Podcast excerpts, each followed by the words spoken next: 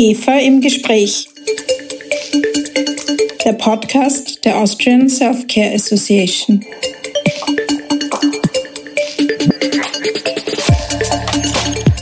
Herzlich willkommen bei einer neuen Folge von IGEFA im Gespräch. Mein Name ist Christina Nagele. Ich bin Geschäftsführerin der IGEFA, der Austrian Self-Care Association. Heute hat ein erstklassiger Kenner der Weltwirtschaft im IGEFA Podcast Studio Platz genommen. Nenad Pacek gilt als ausgewiesener Experte, besonders für die Märkte im Nahen Osten und in Afrika. Ich freue mich sehr, Nenad Pacek heute begrüßen zu dürfen. Ich bin schon sehr gespannt, was uns Nenad über die Auswirkungen der Corona-Pandemie auf die unterschiedlichen Märkte berichten wird. Vorher möchte ich Ihnen aber Nenad Pacek kurz vorstellen.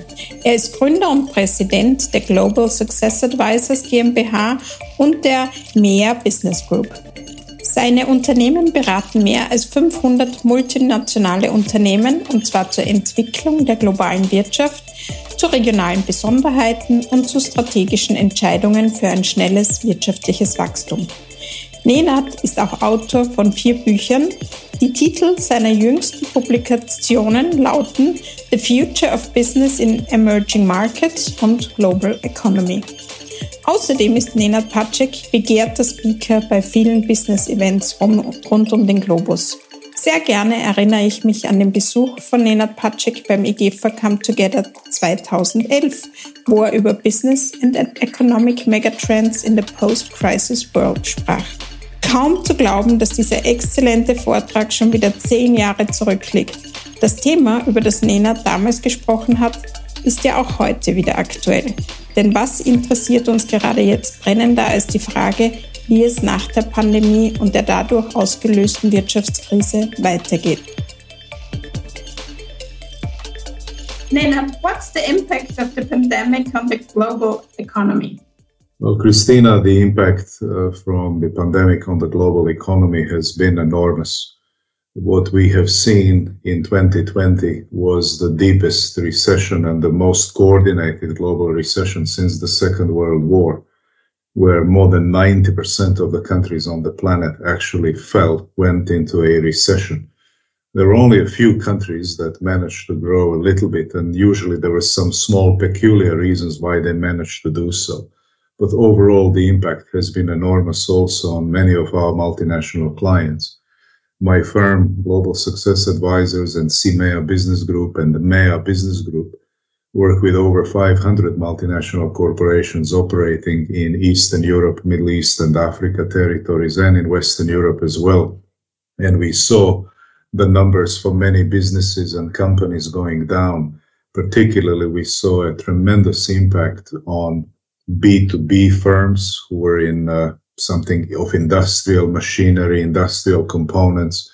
Also, a lot of companies in consumer durables were suffering quite badly what we re- literally witnessed uh, was a withdrawal of private spending during the pandemic, where households and corporations were on hold and basically delaying their decisions to buy anything. This is why what I thought was encouraging during the pandemic is that major central banks uh, lifted all their restrictions in their minds and basically went for a significant monetary easing we saw an absolutely tremendous increase in money printing, which is now popularly called quantitative easing. This really enabled governments around the world to borrow money cheaply and to extend fiscal stimulus programs and enable many entities in the private sector, including households and companies, to survive during the pandemic on government aid. And uh, that was not necessarily globally coordinated, but it was still important that the US Federal Reserve, the ECB, the Bank of England, the Bank of Japan, and then many other markets around the world did that quantitative easing. And that literally all governments around the world did not hesitate too much when it came to providing fiscal support to households and companies as well. So in the end, the impact was huge but without that monetary and fiscal aid, we would have ended up last year in a massive Great Depression, again, similar to 1929 or 1930, when I need to remind all the listeners is we, we saw in those days GDP going down more than 20%, sometimes in certain countries more than 25. So when you see now in Europe or in some parts of emerging markets, usually minuses were limited to around minus four to minus eight. Typically, that was the range. And that was with government aid bearable, if you wish. What I find encouraging now, of course, is that we are entering a new stage and the pandemic in many places is slowly, finally coming to an end. Thank you for this detailed analysis. Do you have a special insight for Europe? Is it any different to the rest of the world, or is it basically the same in the Western countries? Europe is in many ways similar to what I described, although I think uh, it requires a bit more extra explanation here, especially in terms of the outlook for the European markets. Uh, first of all, just looking back, Western Europe declined more than Central Europe, for example, simply because in Central Europe there were still ongoing labor shortages in many places. So wages kept on growing and that supported some household spending. And that was probably the most important differentiator between Western Europe and Central European outlooks. And Western Europe fell, as you know, quite sharply, and luckily it was limited by that monetary and fiscal expansion. Just to explain to the listeners, in Europe, the quantitative easing program run by the European Central Bank is different than the ones in the United States or in England or in Japan or in some of the other jurisdictions as well. The ECB cannot buy, is not legally allowed to buy government bonds that are newly issued. It can only buy government bonds that are in the secondary market. And that was the case also during the past episode of quantitative easing between 2015 and just before the pandemic. And then this was restarted during the pandemic as well. So effectively, the European Central Bank went to all the commercial banks around Europe and said, You are holding Italian or Spanish government bonds, sell it to us, and we will give you freshly printed euros so you can lend to the real economy, to households and companies. And that precisely is what happened during the pandemic. Even in the midst of the pandemic, lending to households in Europe was growing by 3% and to companies by 7%, which was almost an all time high. And that was an, a crucial element in terms of enabling all of us uh, to go through the pandemic in a somewhat easier way. And also in many West European markets, it enabled governments to borrow uh, extremely cheaply. In fact, one of the effects of this quantitative easing in Europe has been to keep government bond yields at zero which means that most countries in the Eurozone were able to borrow at zero and then extend aid to companies and households in their countries. So that played a huge, huge important role in managing the pandemic. And also the other thing that ECB did was to keep the liquidity open, liquidity window open at the Frankfurt Central Bank. And uh, that meant that banks have always been in the last 13, 14 months able to go to that liquidity window, get money at zero, uh, at minus 0.5, in fact, and then extend that as credit to the real economy. And it enabled them, of course, to cover some of the negative impacts and negative points on their balance sheets as well. So this monetary easing was also accompanied by very low interest rates that are still in negative we believe interest rates in Europe will remain negative at least until the summer of next year, uh, or the loose monetary policy will continue. Throughout 21, most likely there will still be some government bond buying by the ECB or money printing, but that will be gradually reduced in the second half of the year and most likely completely stopped uh, by year end. But uh, there will still be cheap money throughout 2022 and that will be helpful for the post uh, recovery as well, post pandemic recovery. The other thing on the fiscal side, what's encouraging for growth for the next few years is that finally the EU Commission is borrowing as well this recovery fund of 750 billion euros. This 750 billion euros, the disbursement of that money will start as of August this year. It will go on for about three years. Half of that will be grants that countries will not have to return back. And some of that, of course, will be loans. This will also be helpful for recovery. And also the EU budget following that political dispute between Hungary and Poland the EU budget is in place. It will run until 2027. There is still money that's not been spent from the old budget, and that will be used as well. And we think throughout the next three to six months, and we are now speaking at the end of May, uh, for the next three to six months, we are very likely to see continuation of various fiscal stimulus programs in many individual countries across Europe. And this will, in the end, lead to also help when it comes to post pandemic recovery. And last but not least, on the fiscal side, what's really critical and important is that the ministers of finance in the Eurozone have agreed that in 2022, they are not going to punish any Eurozone members if they have slightly higher budget deficits. So this misguided fiscal pact has been put on hold at least for the next 18 months which will also help recovery. So I think the outlook is now looking much, much better, and with vaccinations accelerating every, everywhere around Europe as we speak in May and June and July, by the end of August, most likely anybody who is an adult in Europe will be able to be vaccinated. And that will lift consumer confidence. It will lift business confidence, particularly in the last five, six months of the year and then, of course, in 22, uh, it's also, I think, uh, going to be a solid outlook considering still easy monetary conditions. And of course, some fiscal tightening will happen, but private sector will indeed pick up.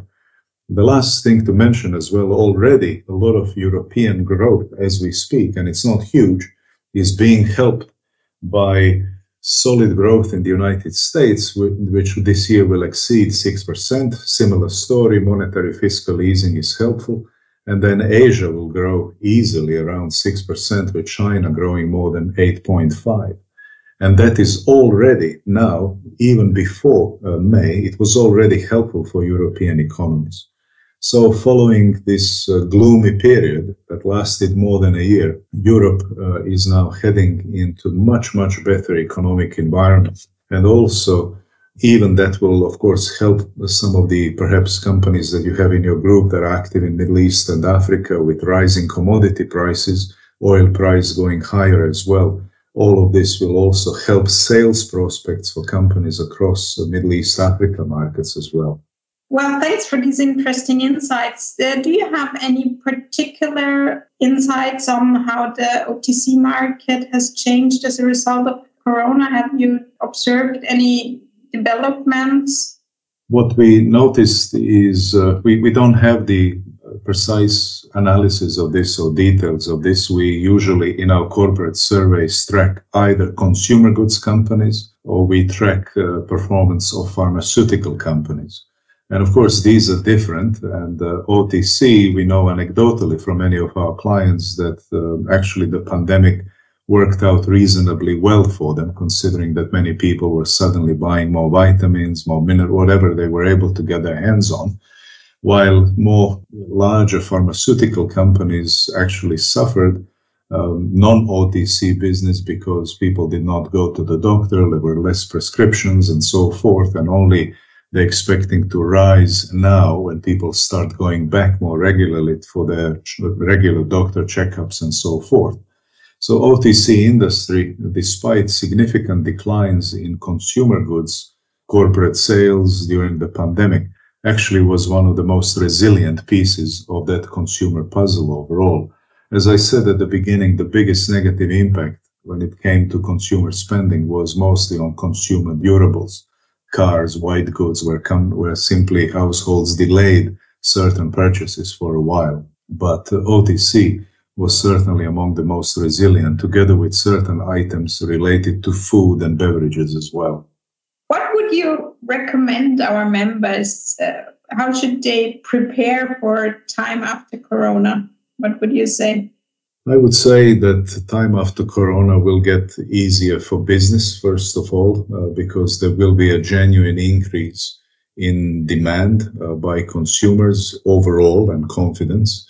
Although, of course, the OTC companies might shift that consumer is now buying other things than certain OTC products. So, in the end, that shift in consumer spending could be visible for some companies.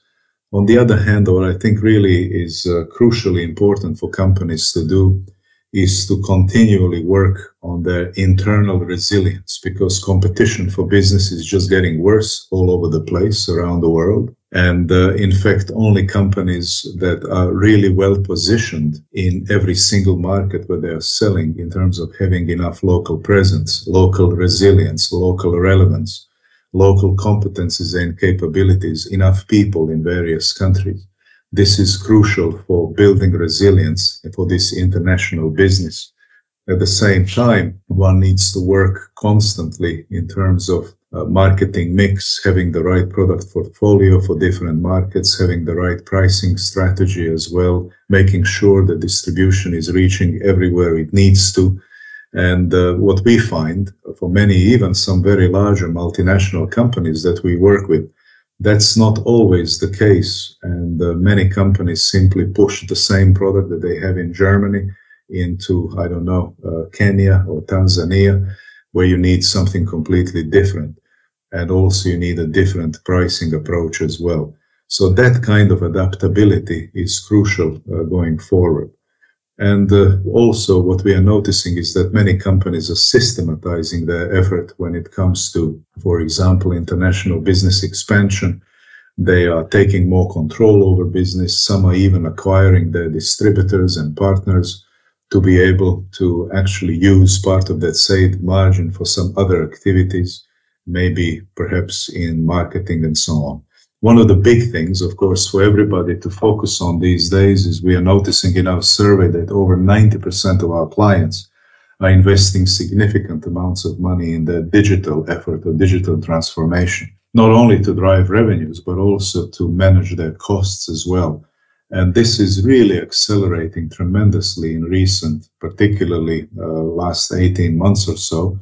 And it's turbocharged, if you wish.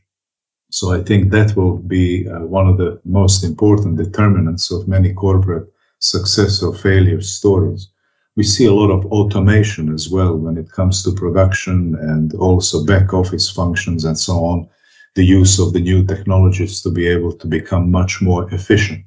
So I think the whole theme of what to do in the post pandemic period is all about how do you build a more resilient business model and uh, avoid uh, falling short on any of the gaps that are out there uh, potentially hurting business. And especially, I think, in light of massive competition that we see all over the place, it is crucial to be hugely resilient in these in- environments that will come ahead of us. Well, thanks. We are slowly coming to the end of the interview. May I ask you private question, a personal question? What was your most interesting lesson learned during this pandemic? Well, uh, I think there are several things. One is, first of all, economically, I was glad to see as an economist that there was no hesitation between or among the central banks and governments to come in and help. Because often we always talk about, you know, big capitalism, markets, uh, they should be free, all of this. I think the pandemic has shown again, like the financial crisis of 2009, that there are sometimes periods when governments and central banks need to step in. Otherwise, if you would just leave it completely to the markets, we would be in massive problems and depressions and people going hungry on the streets. So that was encouraging to see that now for the second time in literally a decade, we had that expansion of monetary and fiscal easing that ultimately helped us get out of this pandemic earlier also what I found encouraging as well and is uh, how rapidly the vaccinations were developed because previously the quickest one that ever reached the market was for mumps and it took four years. And now uh, with the new mRNA technologies, which is really uh, fascinating and the whole story behind and how it started is completely fascinating to me. And I've been reading up on it and all the characters involved. I think this gives us a promise that in case of new pandemics and new viruses showing up, the technology can be deployed very quickly and, and actually converted incredibly quickly. So I found that fascinating. And I've been just reading up privately on some of the books on virology and understanding that whole background about viruses and, and everything else. So that was fascinating for me. And more than anything, I was uh, happy to see many of our clients managing through the pandemic quite well and surviving. Uh, that was, in the end, the most important thing in business. And privately, I was happy to spend more time with the family and not travel so much. That's true. Well, thanks a lot, Nina, for this uh, interview. It was a pleasure having you here. Wishing you all the best uh, and hope to see you in real life soon. Thank Absolutely, you. Christina. Thanks for having me and uh, hope to be able to speak at your live face to face events at some point as well. Thank you. Bye. Bye bye. Vielen Dank an Nenad Patschek für diese besonders spannenden Analysen und Empfehlungen. Ich hoffe, wir können Nenad Patschek auch bald wieder live als Redner auf einer Bühne sehen. Bei unserem Publikum bedanke ich mich fürs interessierte Zuhören und ich darf Sie jetzt schon einladen, auch bei unserem nächsten IGFA-Podcast wieder einzuschalten. Wo Sie den Podcast IGFA im Gespräch finden können? Auf unserer Homepage und auf allen großen Podcast-Plattformen. Danke fürs Dabeisein.